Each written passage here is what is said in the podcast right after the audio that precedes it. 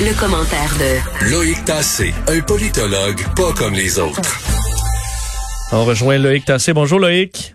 Bonjour. Euh, évidemment, on sait que tu, tu, pourrais te parler de Trump tous les jours, mais quand tu le mets dans tes sujets, c'est parce que c'est vraiment important. Et euh, s'ajoute aujourd'hui quelque chose d'assez majeur dans le monde du, de la, de la COVID-19 aux États-Unis et qui touche les, les, les fameuses données qu'on attend tous les jours et qu'on suit de près. Là. Bien sûr. Et alors, c'est le centre de contrôle pour les maladies euh, qui récolte euh, ces données, tu sais, chaque jour. Et figure-toi que non. Euh, désormais, c'est plus ce centre qui va contrôler ça. Euh, ça va être envoyé directement au département de la santé et des ressources humaines des États-Unis dont dépend de toute façon ce centre. Là, tu vas me dire, bah, en théorie, le X, c'est pas si mal, ça va juste plus haut directement. Oui, mais le problème, c'est que le centre a été très critiqué par les républicains.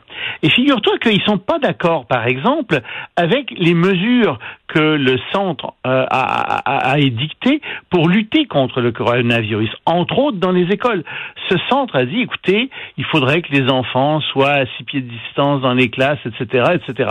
Alors que Donald Trump et euh, les gens qui sont avec lui disent que non, il faut réouvrir les écoles comme d'habitude, sans aucun problème. Plus que ça, les statistiques qui sont récoltées aux États-Unis sur la COVID-19 incluent des gens qui sont morts de la COVID-19, c'est-à-dire qu'ils avaient les symptômes de la COVID-19, mais qui n'ont pas vraiment subi de test de la COVID-19. Alors les républicains voudraient qu'on ôte tous ces gens-là des statistiques, tous les gens qui ne sont pas testés. En d'autres termes, ce qui est en train de se produire, c'est que, un, on enlève à ce centre le si tu veux, le, le, le, le, rôle de chef de file pour émettre des directives nationales, et deux, on va probablement manipuler les statistiques euh, sur la COVID-19 pour que les statistiques paraissent mieux. Et ça, euh, ça rend furieux quatre ex-directeurs de ce centre euh, qui on disent que c'est la première fois qu'ils voient ça et qu'ils accusent littéralement Trump de, de céder, si tu veux, j'arrête là-dessus, de, de, de, de, faire passer les données, des, des, intentions politiques, des objectifs politiques avant les données scientifiques. Surtout qu'il n'y avait pas la CDC pour les Américains qui, eux, avaient des directives euh, euh, presque, donc quotidiennement, suivaient le, le dossier de près. Oui. La fameuse task force de M. Trump avec Mike Pence, euh, on les voit très peu. Euh, c'est plus euh, variable comme couverture. Souvent, ce qu'on nous dit, effectivement, c'est un peu, même à, par, par moments farfelu, évidemment, dans ce que Donald Trump dit, mais euh, la confiance de beaucoup d'Américains va aller à, envers la CDC bien avant le groupe de travail de, de, de, de la Maison-Blanche. Bien entendu, le Centre de contrôle des maladies faisait un excellent boulot. Et maintenant, ça va aller à des gens qui sont des collaborateurs, qui sont tout près de Trump, et ça sera plus public, ça sera pas public directement. Ce sera Trump qui décidera si oui ou non il rend les statistiques publiques. Et tu sais que Trump a une façon assez particulière de traiter les faits et les statistiques. Absolument. Et euh, toujours euh, en parlant des États-Unis, euh, la, la, tension monte avec la Chine, encore une fois sur le sujet de Hong Kong. Oui, parce que cette fois-ci, euh, Trump a dit que les Chinois étaient responsables de l'épidémie mondiale. C'est-à-dire qu'ils avaient caché cette, cette épidémie, ça tout le monde en est persuadé, ou à peu près, et qu'ils l'avaient aussi disséminée. Alors là, ça c'est beaucoup plus euh, fort comme accusation. Euh, c'est assez difficile de prouver que les Chinois ont effectivement disséminé euh, cette, cette, cette, maladie, mais ils les accusent d'avoir fait ça. Et donc, Trump a signé euh, aussi euh, la loi du Congrès qui pénalise euh, des banques qui vont faire affaire avec des fonctionnaires chinois qui ont été impliqués dans la nouvelle loi sur la sécurité à Hong Kong. Tu vois, donc tout tous les taux se resserrent. On a envoyé des porte-avions supplémentaires en mer de Chine du Sud. Bref, euh, on, sent vraiment que euh, les taux américains se referment sur Hong Kong, ou devrais-je dire plutôt que les tensions augmentent énormément entre euh, la Chine et les États-Unis. Tu sais, on parle beaucoup de guerre froide, de nouvelles guerres froides, et je pense que on, on, on, avance dans cette voie vraiment de plus en plus. On voit pas comment ça peut aller autrement. Tu nous avais parlé, Loïc, il y a quelques jours du, de ce changement au, en France du, du, premier ministre et ben là, il expose ses priorités.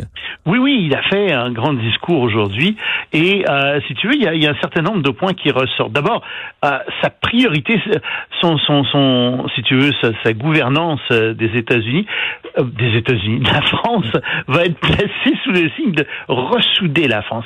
Il constate qu'il y a énormément de divisions en France entre différents groupes, entre les régions, etc. Et donc, lui veut ressouder euh, cette France ensemble. Donc, pour faire ça, il va donner la priorité absolue à la lutte contre le chômage et à la préservation de l'emploi, au moins pendant les 18 prochains mois.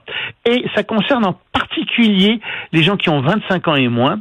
Entre autres choses, il va subventionner le salaire euh, des, des, des, jeunes, donc de 25 ans et moins, jusqu'à euh, 4 000 euh, euros euh, par an. Euh, donc, c'est une mesure, si tu veux, qui va sûrement aider, en effet, à préserver l'emploi et à donner de l'emploi aux plus jeunes. Autre chose aussi qu'il veut faire, il veut relancer la santé, il veut améliorer la santé. il y a près de, de 6 milliards d'euros qui vont aller dans la santé.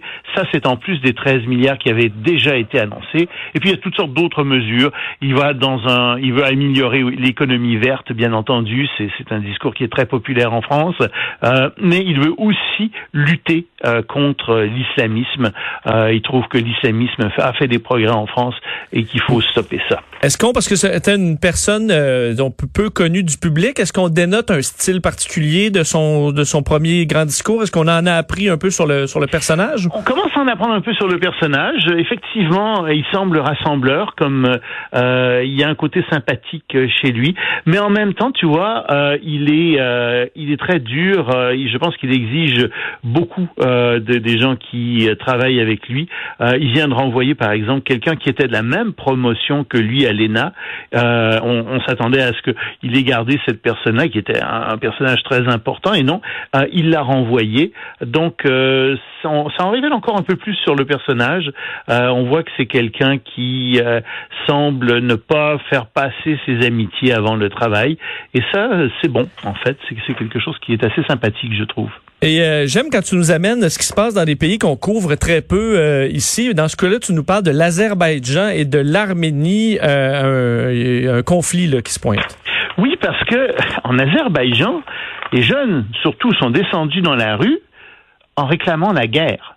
Il y a 30 000 personnes qui ont manifesté en disant il faut aller en guerre, il faut déclarer la guerre à l'Arménie. Et le problème est un vieux problème, c'est un problème qui, sur un territoire qui s'appelle le Nagorno-Karabakh.